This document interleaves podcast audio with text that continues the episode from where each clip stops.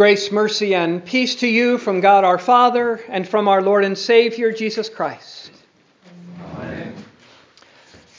Well, the first thing to say on a Sanctity of Life Sunday is this God loves you. You who are here today, you who are on the live stream, and those who aren't. God loves every person he has created. From the day they are created by Him in the womb, for as many days as He gives them life here on earth. Every man and woman, every boy and girl, loved by God. Those who accomplish great things and receive the praise of the world, and those who fulfill their vocations unnoticed by the world. God notices, and He loves them all. The man in the mansion, and the one whose home is a cardboard box under a bridge. The immigrant and the refugee, as well as the law enforcement officers and judges who uphold the law and rule on their cases according to the law. Those who think, those in the world who think that they're something, and those the world thinks are nothing. Those we think are something, and those we think we'd be better off without. God loves them all. And you. God loves you. Even when you don't love Him back. Isn't that something? The cross shows us that. Jesus bearing the sin and dying for the sin of every person he created and would create in the future. Not only the good ones whose burden of sin wouldn't be too heavy, but the really bad ones with the crushing burdens, especially them. Come to me, Jesus says, all you who are heavy laden and I will give you rest. So if you have a lot of sins and regrets and failures and disappointments that you've been lugging around for a while, making your life heavy, why? Jesus took them. Don't take them back. Jesus wants them. And he wants to give you rest from them, to forgive you because He loves you. You who are here today, you who are watching on the live stream, and those who are not. Imagine a cross big enough on which to hang every single person who ever lived in the entire history of the world all at the same time. That's a pretty big cross. That was Jesus' cross. And the weight he bore on it because he loves you. And he loved those people he grew up with in Nazareth, and they loved him. At first, at least. When he spoke gracious words, words that they liked, words that made them think that surely they were next in line for some miraculous goodies that what he did in Capernaum, he would do now here for them. Oh boy. Jesus wasn't against that. But he loved them enough to want them to know that if he did, it wasn't because they were his homies. It wasn't because he liked them because he knew them, because he grew up with them, and they were nice to him when he was little. It was mercy and grace. Like it was with the widow of Zarephath in Sidon, and with Naaman the Syrian. And not just the Syrian, but Naaman the commander of the army of Syria that was plaguing and tormenting Israel. God healed him, showed mercy and grace to him. of all people. Well, the people of Nazareth, they loved hometown Jesus, gracious Jesus, their Jesus, but the Jesus that talked like that, that called them to repentance, not so much. That Jesus, they wanted to throw off the cliff. And maybe we do too. when we don't think God is doling out his gifts as we think he should. When others get what we think they don't deserve. And we don't get what we think we do. So that Sabbath in Nazareth, perhaps we could call that the very first sanctity of life Sunday. Jesus teaching about life and about his love and mercy and grace that is for all people Sidonians, Syrians, and Nazarenes alike. Because Sanctity of Life Sunday isn't about us being better than them because we're Christians and they're not or because we teach that abortion, mercy killing, assisted suicide, and all the different ways that we destroy life these days is wrong, and they don't. I fear that sometimes happens on days like this and turns us into holier than thou hypocrites. Because we're not holier than thou, we're sinners. And quite possibly sinnier than thou. So, this day is a day for us to do what the people of Nazareth did not do that day. Repent. And receive the Jesus of mercy and grace that came for us, and the forgiveness he has for us, and the life he has for us. And it is a Sunday to ask for his help. To give us the ability to see every life as he does.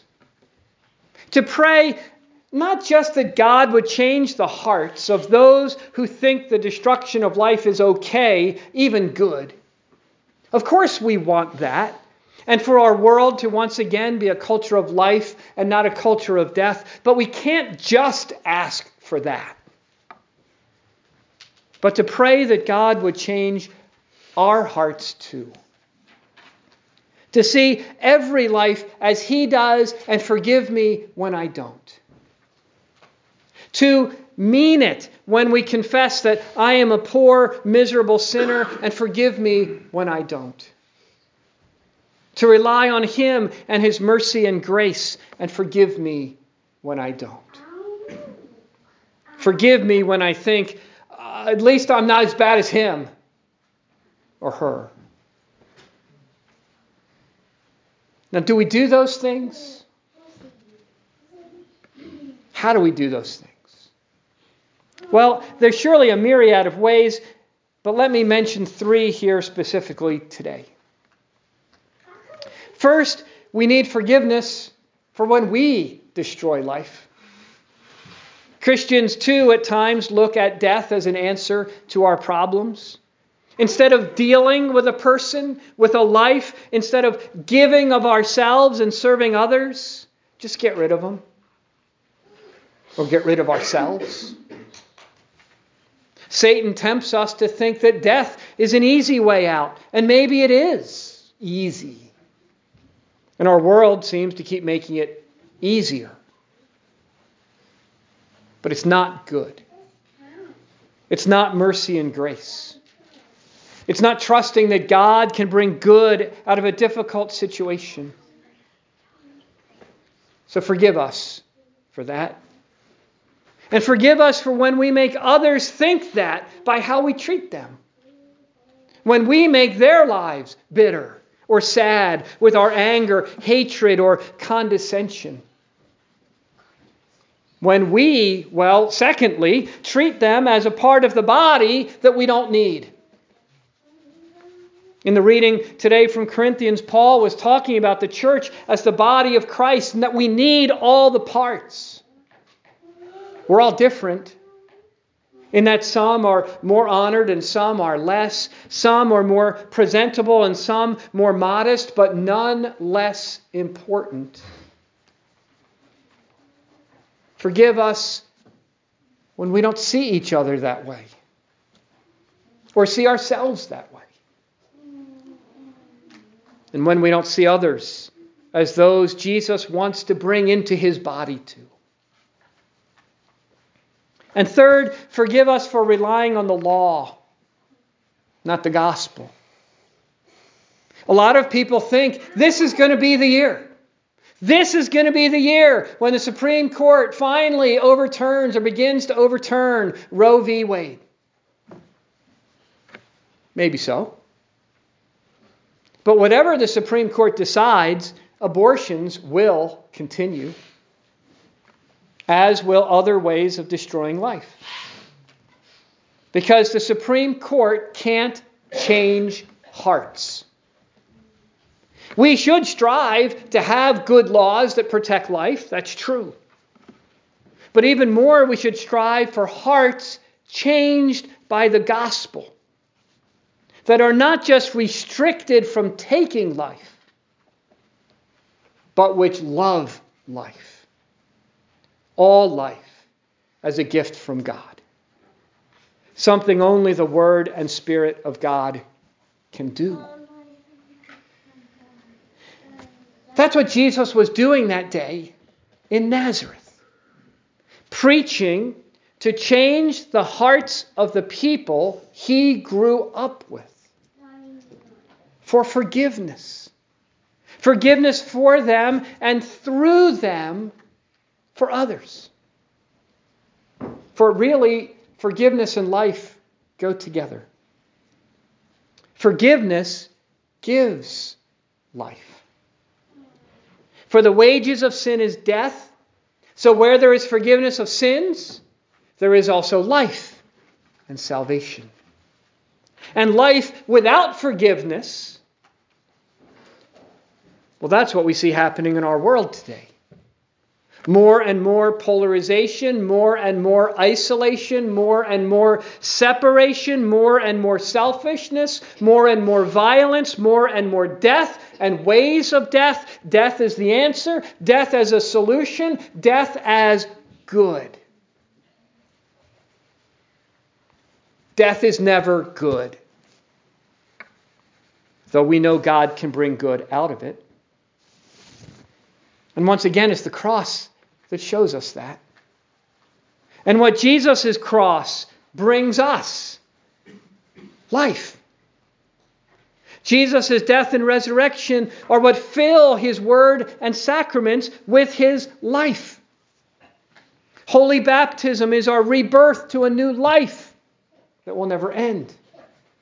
Holy absolution and the holy gospel give us that forgiveness of sins that brings life and salvation. The Holy Supper of our Lord's body and blood feeds that new life to keep and sustain us steadfast until our life here is translated to life everlasting. Life that Jesus died to provide for each and every person, bar none. Life that the Father created each and every person for, bar none and life that the Holy Spirit would breathe into each and every person, no one excepted. And so, life that is here for you. For you who are here today, you joining us on the live stream, and those who aren't. If life throws you a curve or knocks you off balance, Jesus is here to catch you if your life is turning out not quite how you thought it should be. Maybe you're thinking about life is wrong, and Jesus is here to teach you. And if your life is nearing its end, Jesus is here to shepherd you through death to life. And if you just find yourself failing at life, if you've taken a life, or made life bitter, or thought little of life, or neglected life, or if you just can't seem to get life right, Jesus is here to forgive you. Always. Which brings me to the last thing to say on a Sanctity of Life Sunday God loves you. You who are here today, you who are watching on the live stream, and those who aren't. That's why we prayed as we did in the collect of the day earlier today that God, looking upon our infirmities, stretched forth the hand of his majesty to heal and defend us. That is, God sent the Son of his right hand to heal and defend us, to forgive us and save us, to fight sin, death, and the devil and win. Win life. And so, really, as He is here with us today, that makes every Sunday a life Sunday. God giving us life now and leading us to life everlasting. Lord, give us that life and help us treasure that life. All life. In the name of the Father, and of the Son, and of the Holy Spirit.